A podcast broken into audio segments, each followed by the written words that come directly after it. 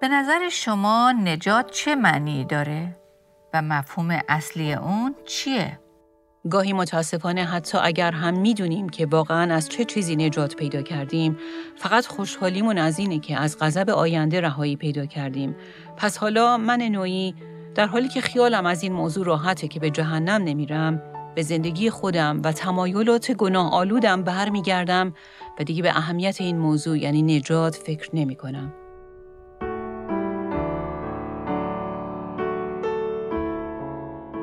شنوندگان عزیز با برنامه دیگر از پادکست دلهایمان احیا کن با صدای سابرینا اصلان در خدمت شما دوستان گرامی هستیم.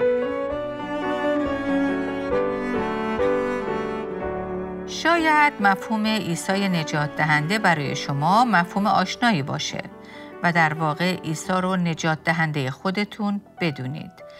اما آیا شما این رو هم دقیقا می‌دونید که او شما رو از چه چیزی نجات داده؟ در برنامه امروز به این موضوع مهم خواهیم پرداخت که چرا اصلا ما به نجات نیاز داریم و از چه چیزی باید نجات پیدا کنیم. پس با ما همراه بشید. یکی از زیباترین و برجسته ترین خصوصیات کلام خدا اینه که موضوعاتی در اون وجود داره که به صورتی بسیار منسجم در همه بخش های اون یعنی از اولین صفحات تا آخر اون درباره اون صحبت میشه. چه در عهد عتیق و چه در عهد جدید. چه در کتابهایی که سبک نوشتاری اونها تاریخیه و چه در کتب شعری یا کتب انبیا. و به همین ترتیب در همه اناجیل، رسالات و حتی کتبی که مربوط به وقایع آخر هستند مثل مکاشفه. بله در همه این کتاب ها این موضوعات به صورتی منظم و هدفمند درد شدن و دائما از اونها صحبت به میان اومده. و یکی از این موضوعاتی که درباره اون در همه جای کتاب مقدس یاد شده موضوع نجات و رهایی روحانی انسان هاست که حقیقتا از اولین فصل کتاب پیدایش تا آخرین فصل کتاب مکاشفه درباره اون صحبت شده. در واقع اگر ما بخوایم از بین همه موضوعات کتاب مقدس به اصلی ترین اون اشاره کنیم، موضوع نجات رو باید انتخاب کنیم. بله موضوعی که در همه تاروپود کلام خدا تنیده شده. موضوعی که برنامه امروز هم به اون اختصاص داره. اما دلیل اینکه ما نیاز به نجات داریم موضوع گناهه. بله وجود گناه در این دنیا و وجود اون در قلب های ما باعث میشه که موضوع نجات به صورت موضوعی بسیار مهم و حیاتی مطرح بشه. و در این ارتباط در کلام خدا ما شاهد مطالبی از این قبیل هم هستیم که وقتی مردم مرتکب گناه میشن خدا اونها رو به خاطر گناهانشون مورد تنبیه قرار میده. مورد دیگه اینه که گناه همیشه پیامد و نتیجه با خودش به همراه داره. ما در جریانات مختلف کلام خدا می‌بینیم که مردم با نتیجه گناه به صورت عواقب بدی از قبیل فلاکت، بدبختی و تحت بندگی و بردگی قرار گرفتن رو برو میشن. و در این پروسه اونها به درجه ای از فلاکت و عجز می‌رسن که جز فریاد کمک سر دادن به سوی خدا چاره دیگه پیش روی خودشون نمی‌بینن. و در اینجاست که خدا یک نجات دهنده، یک منجی برای اونها میفرسته. تا آنها رو از اون وضعیت اسفناک نجات بده. مثلا این موضوع در کتاب داوران به وضوع به چشم می‌خوره. در واقع این کتاب یکی از کتابهای کلام خداست که تصویر انجیل و کار خدا برای نجات بشر رو به خوبی به تصویر می‌کشه. بیایید با هم به بخشی از این کتاب یعنی کتاب داوران نگاهی بندازیم. پس اگر کتاب مقدساتون رو همراه دارید از شما دعوت می‌کنم که با هم به فصل دوم مراجعه کنیم. در آیات 11 و 14 این کتاب می‌خونیم بنی اسرائیل آنچه را که در نظر خداوند بد بود به جا آوردند و بعلها را عبادت کردند و این گناه بود. پس می‌بینیم که مشکل گناه وارد صحنه میشه. در ادامه می‌خونیم ایشان یهوه خدای پدرانشان را که آنان را از سرزمین مصر بیرون آورده بود ترک گفتند. پس خشم خداوند بر ایشان افروخته شد و ایشان را به دشمنان پیرامونشان فروخت به گونه ای که دیگر نمی توانستند در برابر دشمنانشان بایستند. و اینجاست که تنبیه الهی وارد صحنه میشه. که البته غالبا اونها نمیفهمیدن که دست خدا این کار رو کرده. اما کلام خدا به وضوع به ما نشون میده که بله درسته که این دشمنانشون بودن که به اونها حمله می‌کردن و باعث بدبختیشون می‌شدن. اما در واقع این خدا بود که در پشت این بلایا قرار داشت با این هدف که قوم یاقی خودش رو بیدار و متنبه کنه. در ادامه این بخش در آیات 14 و 15 می‌خونیم پس خداوند ایشان را به دست تاراجگران سپرد که تاراجشان کردند و ایشان را به دشمنانشان فروخت به ای که دیگر نمی توانستند در برابر دشمنان خود بایستند و در نهایت درباره اونا می‌خونیم پس ایشان به قایت در تنگی بودند و در اینجا مایلم نکته رو هم خاطر نشون کنم که عزیزان اگه شما به خدا گناه ورزیدید و حالا در تنگی و فلاکت هستید خدا رو شکر کنید چون همین شرایط عجز و تنگی می‌تونه درست همون چیزی باشه که شما رو به طرف خدا سوق بده به سوی اون نجات دهنده واقعی یعنی عیسی مسیح. پس در آیه 15 خوندیم که اونها به قایت در تنگی بودند و بعد به آیه 16 می رسیم که در اون با یک اتفاق مهم روبرو میشیم. در این آیه می خونیم آنگاه خداوند داوران برانگیخت و آنان ایشان را از دست تاراجگرانشان نجات دادند. در آیه 18 می خونیم هرگاه خداوند داوران بر ایشان برمیانگیخت با آن داور می بود و ایشان را در تمام ایام زندگی آن داور از دست دشمنانشان نجات می‌داد. زیرا خداوند به سبب ناله هایی که از دست ظالمان و ستم کنندگان خیش برمی آوردند بر ایشان شفقت می کرد. این همونطور که دیدیم خدا این ناجیان رو میفرسته تا قوم او رو نجات بده. در عهد عتیق کلمه عبری که برای نجات استفاده شده واژه یاشاست. این کلمه در واقع به معنی نجات یافتن، رهایی یافتن و یا آزاد و خلاص شدنه که در برخی مواقع هم به معنی پیروزی نظامی و خلاصی در جنگ هم هست. این کلمه یعنی یاشا همریشه است با اسم عبری یوشع در عهد عتیق که در واقع به معنی یهوه نجات می‌دهد هستش. اگه به خاطر داشته باشید در برنامه های قبل ما آموختیم که عیسی در واقع صورت یونانی نام عبری یوشع هستش و این عیسی هم به معنی کسیه که قوم خودش رو از گناه نجات میده. بر اساس کلام خدا نجات بزرگترین نیاز قلب انسانه و من و شما ممکنه خودمون رو محتاج به چیزهای مختلفی ببینیم و شاید این درست باشه و ما واقعا به اون چیزها نیازمند باشیم اما واقعیت اینه که بزرگترین و حیاتی ترین نیاز ما نجات روحانی ماست. بله بر اساس کلام خدا بزرگترین نیاز نجات انسان نجات اوست. و این نجاتی که کلام خدا از اون صحبت می‌کنه تنها و تنها در خدا یافت میشه و بس.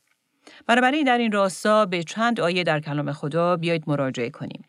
در اشعیا فصل 43 آیه 11 و فصل 45 آیه 21 می‌خونیم آری من یهوه هستم و جز من نجات دهنده ای وجود ندارد.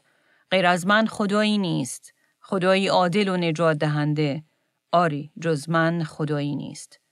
در کتاب هوشع فصل 13 هم آیه 4 هم می‌خونیم من از سرزمین مصر یهوه خدای تو هستم. خدایی به غیر از من ندارید و نه نجات دهنده ای غیر از من. بله کلام خدا مکررن بر این موضوع تاکید می‌کنه که اوست تنها نجات دهنده ما و او می‌خواد این حقیقت بر قلب و فکر و تمامیت وجودی ما حک بشه که او تنها رهایی دهنده ماست و به غیر از خدا نجات دهنده دیگه ای نیست. چون در واقع هیچ کس دیگه ای وجود نداره که بتونه عمیقترین نیاز درونی ما رو پر کنه. بله او تنها کسیه که می‌تونه ما رو نجات بده. و این پیغام اصلی کلام خداست که بزرگترین احتیاج قلب انسان نجاته. نجاتی که تنها و تنها از دست خدا برمیاد. حدود 700 سال پیش از اینکه عیسی به این جهان قدم بگذاره، اشعیای نبی پیشگویی کرد که خدا نجات دهنده و حمایت کننده ای برای ایشان خواهد فرستاد و ایشان رو رهایی خواهد داد. و قرنها بود که مردم برای اومدن این نجات دهنده و نجاتشون با آه و ناله و در عجز و ناتوانی در حال انتظار بودند. واقعیت اینه که بعد از اتفاقی که در پیدایش فصل سوم برای انسان افتاد، نژاد بشری عاجزانه در نیاز به نجات و در نتیجه در نیاز به یک نجات دهنده قرار گرفت. اما این نجات دهنده می بایستی برای این کار واجد شرایط باشه و اولین شرط این بود که او هم خدا باشه و هم انسان که در برنامه امروز بیشتر به این موضوع خواهیم پرداخت. اما موضوعی که قبل از هر چیز باید به اون توجه داشت اینه که این عمل یعنی اینکه یک نجات دهنده ای بیاد و ما رو از گناه و عواقب ناگوار اون نجات بده کار بسیار بزرگی بود که بهایی بزرگ هم با خودش به همراه داشت. کلام خدا به ما میآموزه که ما طبیعت و فطرتی داریم که با گناه عجین شده به طوری که کلام خدا ما رو فرزندان معصیت و گردنکشی مینامه. این اصطلاحیه که پولس در کتاب افسوسیان اون رو به کار می‌بره تا وضعیت انسان رو از دید خدا به تصویر بکشونه. در واقع این وضعیتی که ما از آدم و هوا به ارث بردیم و شالوده و فطرت ما و به قولی دی ای ما رو ترسیم می‌کنه. بله کلام خدا این وضعیت ما رو با عنوان فرزندان معصیت مطرح می‌کنه چون در واقع ما نتیجه بیاطاعتی آدم و هوا بودیم. کلام خدا همچنین درباره ما این رو هم میگه که ما فرزندان غضب بودیم. یعنی در دادگاه خدا ما کم میاریم و بنابراین سزاوار خشم و غضب و تنبیه خدا هستیم و هیچ امیدی برای ما انسان ها نیست.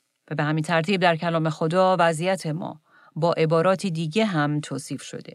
مثل بی خدا، دور از خدا، شریر، ضعیف، دشمنان خدا، بردگان گناه و افرادی که در گناهان خودمون مرده بودیم. حقیقتا چه وضعیت وحشتناک و فلاکتباری. بله ما هر کس که باشیم بزرگ یا کوچیک، پیر یا جوان، فقیر و یا ثروتمند اگر به مسیح به عنوان نجات دهنده ایمان نیاوردیم ما در گناهان و نافرمانی هامون مرده هستیم و در واقع دشمنان خدا محسوب میشیم و سزاوار خشم و غضب و داوری عادلانه او هستیم. و همونطور که گفتیم این آیات در کلام خدا مخصوصا در کتاب افسوسیان دی این ای روح ما و در واقع ذات و فطرت ما رو به نمایش می‌ذارن. دعای من اینه که اگه شما هنوز با عیسی نجات دهنده ملاقات واقعی نداشتید، اگر از او شناخت واقعی ندارید و هنوز او رو به عنوان تنها نجات دهنده خودتون قبول نکردید، امروز این اتفاق در زندگی شما بیفته. و زندگی ای رو که او برای شما در نظر گرفته رو همین امروز از او دریافت کنید. حالا اگه دوباره برگردیم به عهد عتیق می‌بینیم که برای انسانها با همه این توصیفاتی که کلام خدا درباره اونها میده هیچ امیدی نبود. در واقع عهد عتیق به خاطر این وضعیت گناهکار انسان با یک لعنت تمام میشه. لعنتی که در نتیجه گناه انسان بر او وارد شد. و بعد از اون ما با 400 سال سکوت برمیخوریم. چهارصد سال در تاریکی و انتظار برای ظهور یک نجات دهنده. و در اینجاست که وقتی صفحات عهد جدید و انجیل به معنی خبر خوش رو باز می کنیم، درست در اونجا درباره اومدن این نجات دهنده میشنویم. مثلا در فصل اول انجیل لوقا ما مریم اهل ناصره رو می‌بینیم که خدا رو برای فرستادن این نجات دهنده حمد می‌خونه و میگه جان من خداوند رو تمجید می‌کند و روحم در نجات دهنده ام خدا به وجد می آید. نجات دهنده ای که از قبل قرار بود که اسمش عیسی به معنی نجات دهنده خونده بشه و این خودش نشون می‌داد که از بعد به تولد او این معلوم بود که او برای چه مأموریتی به زمین اومده و این مأموریت چه بود؟ بله، نجات انسانها از نتایج سهمگین و تلخ گناهانشون. در انجیل متی ما می‌خونیم که فرشته بر یوسف که در واقع در آینده پدرخوانده عیسی میشه ظاهر میشه و به او میگه او یعنی مریم نامزدش پسری به دنیا خواهد آورد و تو او را عیسی خواهی نامید. چرا؟ فرشته ادامه میده زیرا او قوم خود را از گناهانشان نجات خواهد بخشید. و این واقعا انجیل به معنی خبر خوش بود. بله این مژده و خبر خوش عظیمی برای انسان گناهکار بود. در ادامه این آیات ما می‌بینیم که گروهی بسیار بزرگ از فرشتگان در شب بر شبانانی که در اون نواحی در حال مراقبت از گوسفندانشون بودن هم ظاهر میشن و به اونها میگن امروز در شهر داوود نجات دهنده ای که مسیح خداوند باشد متولد شد. بله نجات دهنده این یکی از القاب و عناوینی بود که به عیسی داده شد. این واژه در یونانی در واقع به معنی رهایی دهنده، خلاصی دهنده و محافظت کننده و شفا دهنده است. در واقع نجات و خلاصی گناهکاران مأموریت اصلی عیسی است. او به همین دلیل به زمین اومد و این اون هدفی بود که خدا برای اون او رو به زمین فرستاد. بیاید با هم به چند آیه که دقیقا به این موضوع اشاره می نگاهی بندازیم. آیاتی که نشون میدن که هدف اصلی اومدن عیسی به زمین نجات روحانی ما انسانها بود. در لوقا فصل 19 هم آیه ده می‌خونیم پسر انسان آمده تا گم شده را بجوید و نجات بخشد. در انجیل یوحنا فصل سوم آیه 17 می‌خونیم زیرا خدا پسر را به جهان نفرستاد تا جهانیان را محکوم کند بلکه فرستاد تا به واسطه او نجات یابند. یا در اول تیموتائوس فصل اول آیه 15 می‌خونیم که پولس می نویسه این سخن در خور اعتماد و پذیرش کامل است که عیسی مسیح به جهان آمد تا گناهکاران را نجات بخشد. و همینطور در اول یوحنا فصل چهارم آیه چهارده هم می‌خونیم ما دیده ایم و شهادت می دهیم که پدر پسر خود را فرستاده است تا نجات دهنده جهان باشد. و این عمل نجات دهندگی عیسی در زندگی ما ایمانداران جنبه های متفاوتی داره. این جنبه ها در واقع در برگیرنده عمل نجات بخش او در زمان گذشته، زمان حال و زمان آینده است. و وقتی ما نجات پیدا می کنیم، دریافت کننده هر سه جنبه این نجات از او هستیم. بیایید اول به جنبه اول یعنی گذشته بپردازیم. این جنبه همینطور که از اسمش پیداست مربوط به زمانی میشه که ما به مسیح ایمان میاریم. اگر شما الان در حال حاضر ایماندار هستید، پس زمانی در گذشته به عیسی به عنوان نجات دهنده خودتون ایمان آوردید و او شما رو در اون زمان نجات داده. چیزی که در گذشته اتفاق افتاده. در واقع او شما رو روزی از مجازات و جریمه گناه نجات داد. مثلا در افسوسیان فصل دوم آیه هشت می‌خونیم به فیض و از راه ایمان نجات یافته اید. بله عملی که روزی در گذشته خدا اون رو در زندگی شما انجام داد. در این راستا ما در کتاب تیتوس فصل سوم آیات چهار تا شیش هم می‌خونیم چون مهربانی و لطف نجات دهنده ما خدا آشکار شد ما را نه به سبب کارهای نیکویی که کرده بودیم بلکه از رحمت خیش نجات بخشید به قصد تولد تازه و نوشدنی که از روح القدس است. در این آیات چیزی که خیلی واضح خاطر نشان شده اینه که در این بین نجات دهنده ای وجود داره که نجات میده. در واقع ما بدون وجود یک نجات دهنده به هیچ وجه نجات نخواهیم یافت. پس تا به حال دیدیم که جنبی از نجات ما مربوط به اون نجاتی میشه که او در گذشته برای ما انجام داده.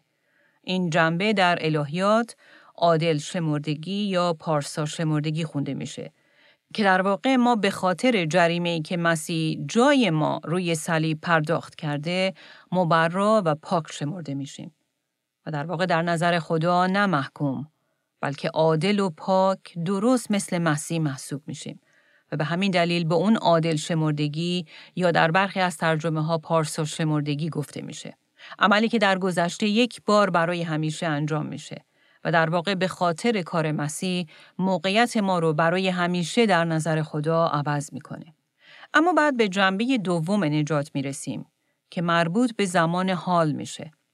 تا حالا ما دیدیم که خدا روزی در گذشته ما رو از جریمه و مجازات گناه نجات میده. و بعد در جنبه دوم یعنی زمان حال می‌بینیم که او ما رو به طور روزانه از قدرت و کنترل گناه نجات میده و این جنبه در اصطلاح الهیاتی تقدیس خونده میشه. فرایند و پروسه‌ای که دائما و به صورت استمراری در زندگیمون در حال اتفاقه. فرایند و پروسه‌ای که از زمان عادل شمردگی تا زمانی که از این دنیا بریم به صورت بیوقفه در ما اتفاق خواهد افتاد. بله از زمان عادل شمردگی تا زمانی که از قید جسم آزاد بشیم و رو در رو با مسیح ملاقات کنیم. که این بخش سوم در الهیات بعد از عادل شمردگی و تقدیس جلال یافتن نامیده میشه. جنبه دوم نجات یعنی تقدیس روزانه از قدرت گناه که به زمان حال مربوط میشه در اول قرنتیان فصل یک آیه 18 اینطور تشریح شده. پیام صلیب برای آنان که هلاک می‌شوند جهالت است. اما برای ما که نجات میابیم قدرت خداست. بله صلیب مسیح قدرت خداست.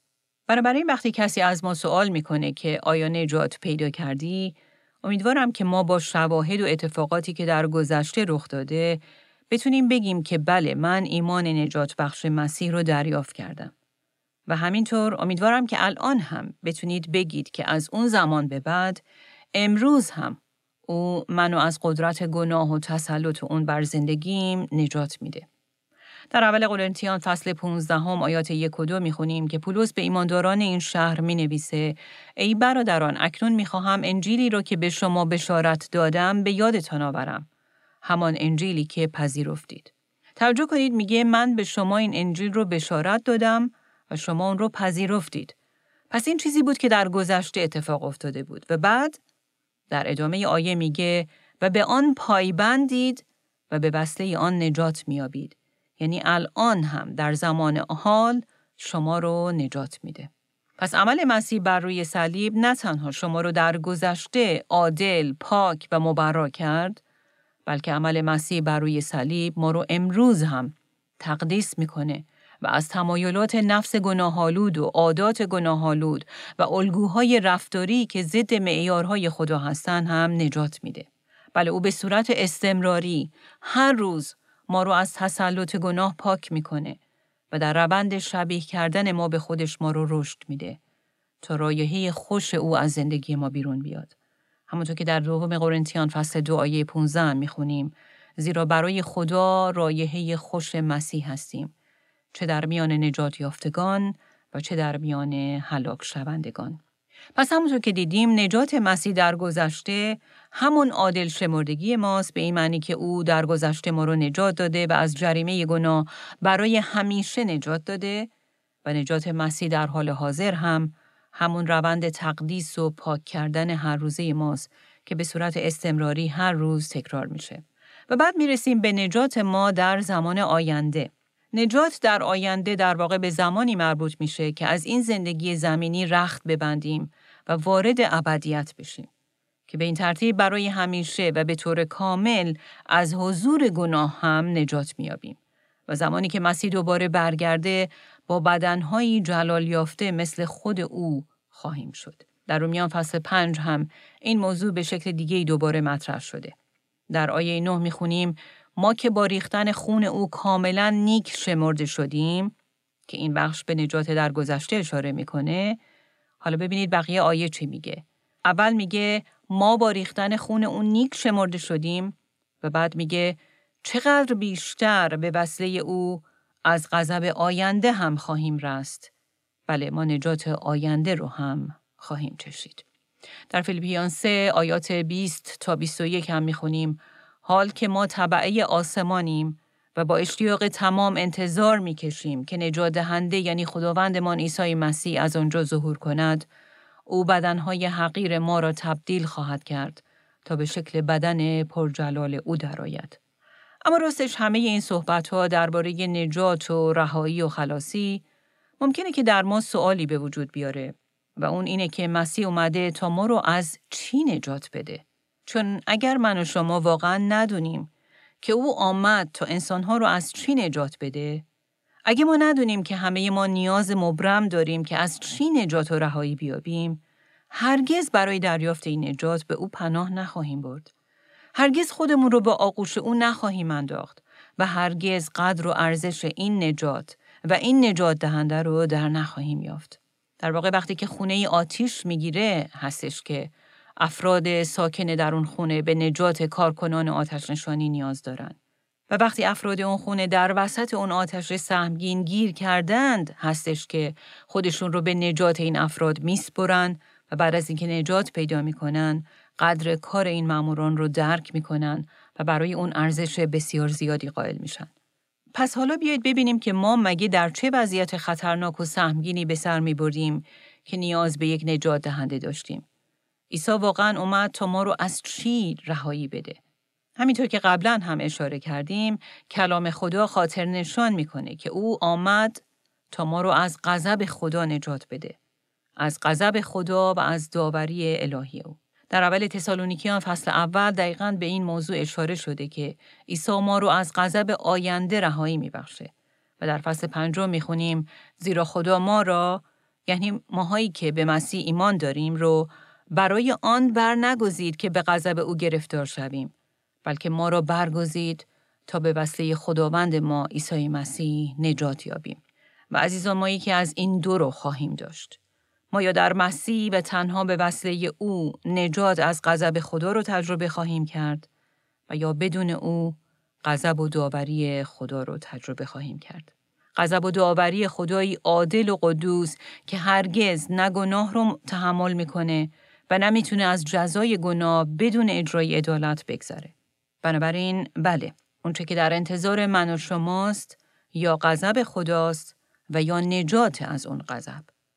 متاسفانه امروز در تعالیم مسیحی و معزه ها خیلی کم درباره حقیقت جهنم، داوری عادلانه الهی، قدوسیت خدا و غضب او از گناه صحبت میشه و به این ترتیبه که خدایی کاذب به مردم معرفی میشه و بنابراین مردم به هیچ وجه حس خطر نمی‌کنن و بالطبع هرگز خودشون رو در نیاز مبرم به نجات از اون خطر سهمگین نمی‌بینن. متاسفانه بر حسب کلام خدا من و شما و همه ما به خاطر گناهانمون سزاوار رویارویی با غضب خدا هستیم. سزاوار اون لعنت ابدی، سزاوار اون تاریکی حاصل از جدایی با خدا که گناه اون رو به وجود آورده و هیچ امیدی برای ما نیست اگر از این موقعیت وحشتناک نجات نیابیم. بله اگه ما از این موقعیت نجات پیدا نکنیم ما باید متحمل این داوری و جدایی ابدی از خدا بشیم و اینجاست که خبر خوش انجیل برای این گناهکاری که هیچ کاری نمی‌تونه برای خودش انجام بده ظاهر میشه و اون اینه که عیسی یعنی خود خدا حاضر شد که این داوری و مجازات ابدی رو بر خودش بگیره و او جای ما اون رو متحمل بشه. بنابراین یا ما باید خودمون زیر داوری سهمگین ابدی بریم و یا با ایمان آوردن به او به این لطف عجیب او پاسخ مثبت بدیم و به این ترتیبه که می‌ذاریم که او جای ما این موقعیت وحشتناک رو متحمل بشه. بله عزیزان عیسی ما رو از غضب خدا نجات میده. مورد دومی که عیسی ما رو از اون نجات میده نجات از گناه و مجازات سنگین اونه.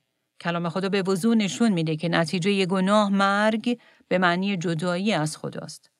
اما در دوم تیموتائوس می‌خونیم که عیسی مسیح مرگ رو باطل کرد. چطور؟ بله او با مرگ خودش جریمه گناه ما رو پرداخت کرد و ما رو از پرداخت جریمه گناهانمون که مرگ ابدی یعنی جدایی ابدی از خدا بود نجات داد و نه فقط این بلکه همونطور که قبلا هم دیدیم او ما رو از قدرت و تسلط گناه هم نجات میده و در نهایت ما رو تا ابد از حضور گناه هم خلاصی خواهد داد.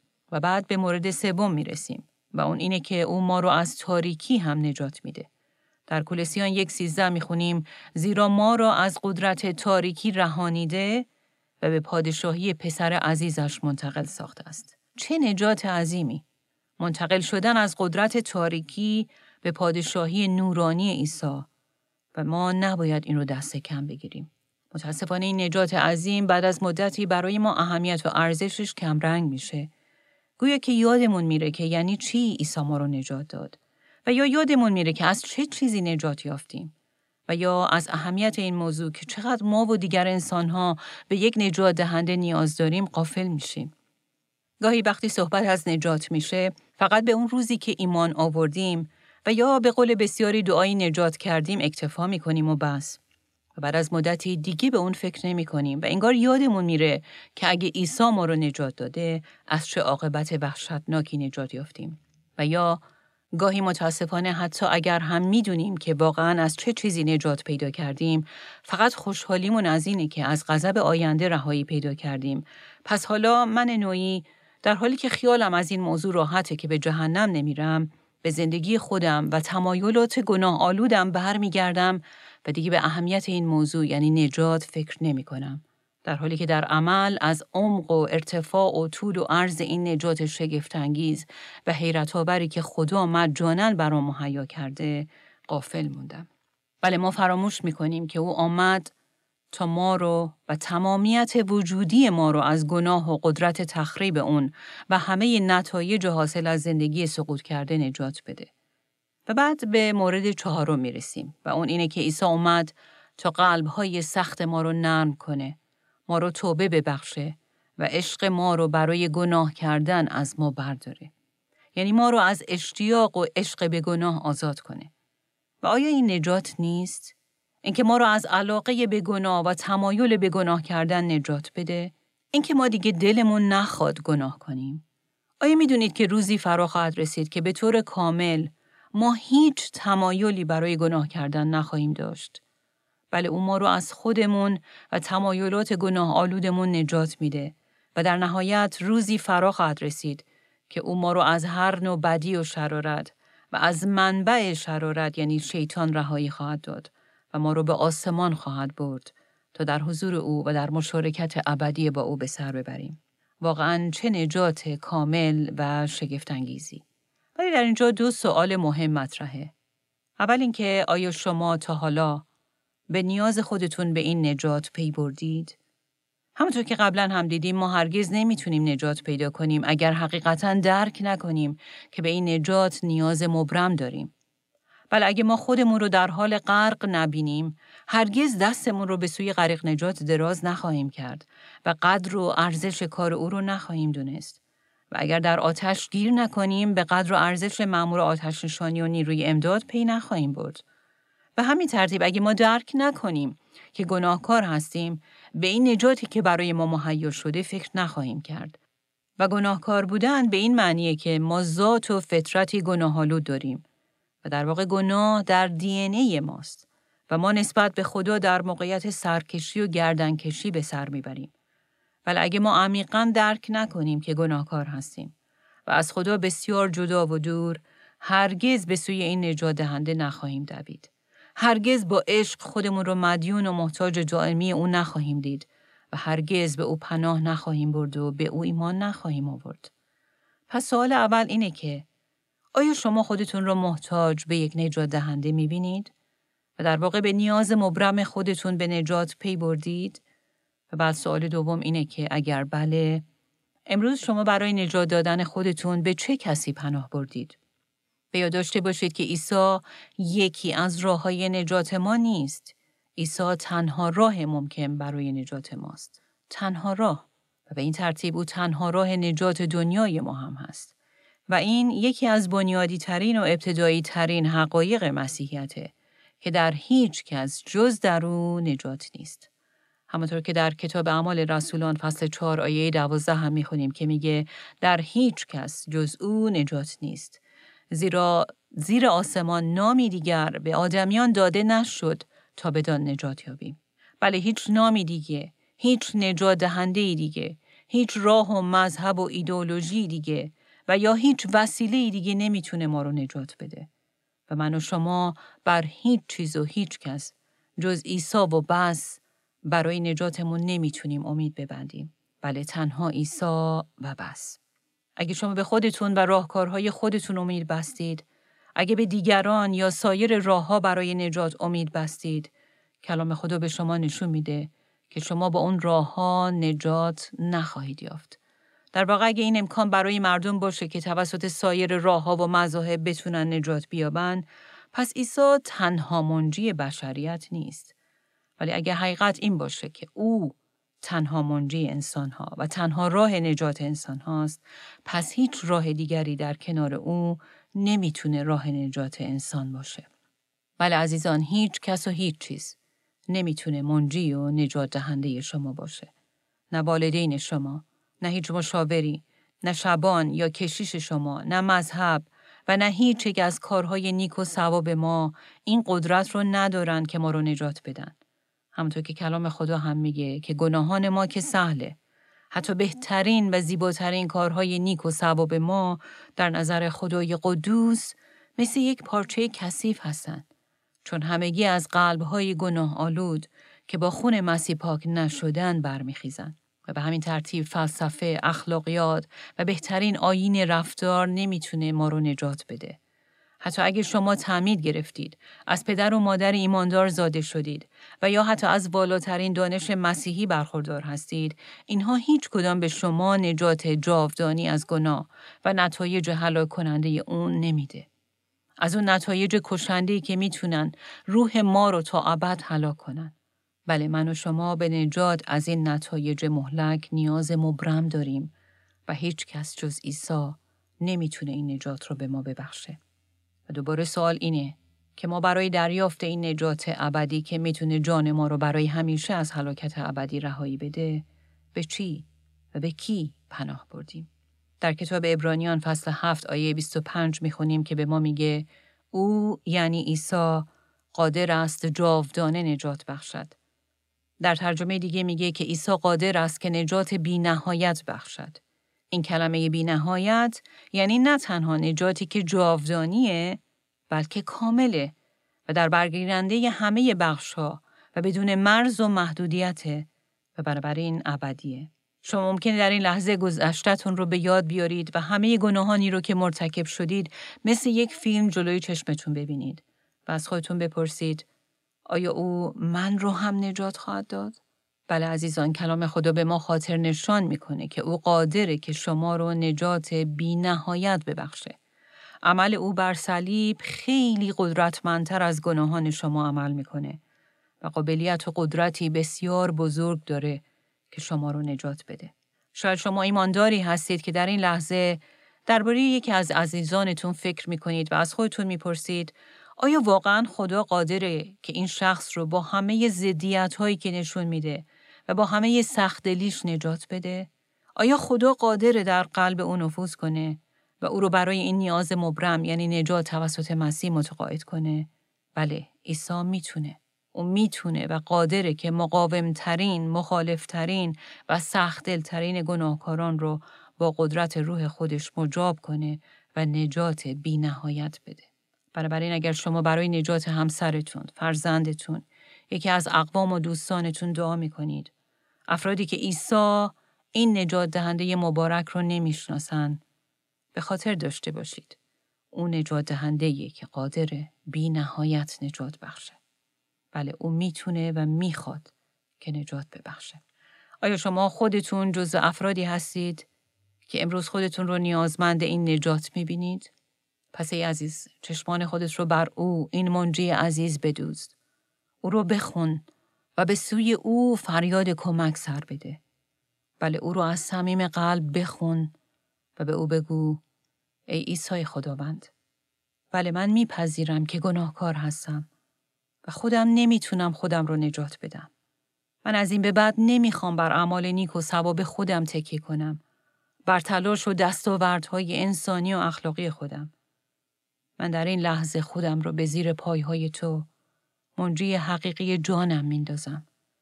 توی تنها امید من برای نجات از هلاکت ابدی. چون تو جای منو گرفتی و مرگ و مجازاتی رو که من در نتیجه گناه هم مستحق اون بودم رو تو بر خودت گرفتی و بر صلیب به جای من مردی. بله تو منجی بشر هستی و من اعتماد و توکلم رو برای نجاتم بر تو و تنها تو ای عیسی قرار میدم. شما ممکنه که اسم جان نیوتون رو قبلا شنیده باشید. او نویسنده سرود معروف انگلیسی Amazing Grace هستش که به فارسی هم تحت عنوان فیض عظیم مسیحا ترجمه شده. او یعنی جان نوتون با وجود اینکه مادر خدا ترسش بارها با او درباره مسیح صحبت کرده بود ولی سالها با سختدلی تمام نسبت پذیرش این موضوع که به نجات مسیح نیاز داره از خودش مقاومت و مخالفت نشون داده بود. او حقیقتا سالهای زیادی از عمرش رو متکبرانه در بیبند و باری و بیعتنایی مطلق نسبت به خدا سپری کرده بود. روزی فرا می‌رسه که او شدیدن در تجارت برد فروشی درگیر میشه. به طوری که ریاست و مدیریت یکی از بزرگترین کشتی های مربوط به خرید و فروش برده رو به عهده می‌گیره و اونقدر در این مسیر پیش میره که طی یک سری مسائل این دفعه خودش در دام میفته و خودش هم برده میشه. که البته خدا این مورد رو به کار می‌بره تا او به آخر خودش برسه و در نهایت به نیاز مبرم خودش به یک نجات دهنده پی ببره. او فقط 23 سال داشت ولی در همین سنه کم در گناهان مختلف و سرکشی و دوری از خدا زندگیش بیش از اندازه دستخوش آشفتگی و از همگسیختگی شده بود. اما در همین منوال بود که خدا داشت در قلب او کار می‌کرد و توجه او را به مسیح این نجات دهنده مبارک داشت جلب می کرد. نوتون به تدریج به مسیح ایمان آورد و تبدیل به ایمانداری بسیار سرسپرده و یکی از پیروان جدی مسیح شد. او بعدها شبان شد و سرودهای بسیاری در وصف مسیح و بی همتایی او هم نوشت. جان نوتون در این حال در همکاری با ویلیام ویلبرفورس یکی از افرادی شد که در نابودی و لغو برد فروشی نقش بسیار مهمی ایفا کرد. جان نوتون در دو سه سال آخر عمرش از وضعیت سلامت بدی رنج می برد و هر روز بیمارتر می شد. اما با این وجود هرگز و هرگز فیض عجیب و شگفتانگیز مسیح براش چیزی عادی و پیش و پا افتاده نشد. فیض و نجات عظیمی که در او تبدیلی زیر و رو کننده به وجود آورده بود و او را کاملا متحول کرده بود. او در سن 84 سالگی در حالی که داشت به پایان زندگیش نزدیک می‌شد به دوستانش گفت حافظه من تقریبا از بین رفته. اما من دو چیز رو خوب در یاد دارم و اون اینه که اول من گناهکاری بسیار بزرگ هستم و دوم مسیح نجات دهنده ای بسیار بزرگه. بله من گناهکاری بسیار بزرگ هستم اما مسیح هم نجات دهنده ای بسیار بزرگه. خدا رو حقیقتا شکر و بی نهایت سپاس برای این نجات دهنده بزرگ. آمین. آمین.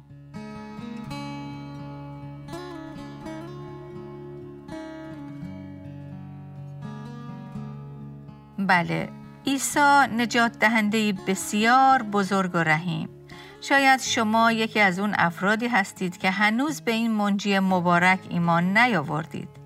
باشه که همین امروز برای دریافت نجات ابدی ایمان و توکلتون رو به مسیح منجی بشریت قرار بدید. چون کلام خدا میگه امروز اگر آواز او رو میشنوید دلهای خود رو سخت مسازید. بله عزیزان. امروز می‌تونه روزی سرنوشت ساز برای شما باشه. روز نجات ابدی شما. اما آیا ممکنه که عیسی نجات دهنده شما باشه ولی سرور و خداوند شما نباشه؟ از شما دعوت می‌کنیم که در برنامه آینده از سری برنامه های شگفتی نام او دوباره با ما همراه بشید تا بیشتر در این باره بشنویم. و حالا بیایید با هم دعا کنیم. بله ای عزیز شنونده اگر شما کسی هستی که از غضب خدا و داوری عادلانه او بر گناه نجات نیافتی پس همین امروز به سوی عیسی فریاد کن و از صمیم قلب به او بگو که ای عیسی محتاج تو هم بیا و منو نجات بده. به تو ایمان میارم ای مسیح ای تنها منجی انسان. و خداوند من هم دعا می‌کنم که در این ساعت تو جانهای زیادی رو به سوی خودت بکشی و آنها رو نجات بدی. همینطور برای ماهایی هم دعا می‌کنم که الان ایماندار به تو هستیم و روزی چشمان ما رو باز کردی تا ایمان و توکلمون رو برای نجات ابدی بر تو قرار بدیم. ای خداوند تازگی، نشاط و شادی این نجات رو در ما احیا کن تا ما هم هرگز فراموش نکنیم. که چه گناهکار بزرگی بودیم و تو چه نجات دهنده بزرگی هستی در نام مبارک تو می طلبم. آمین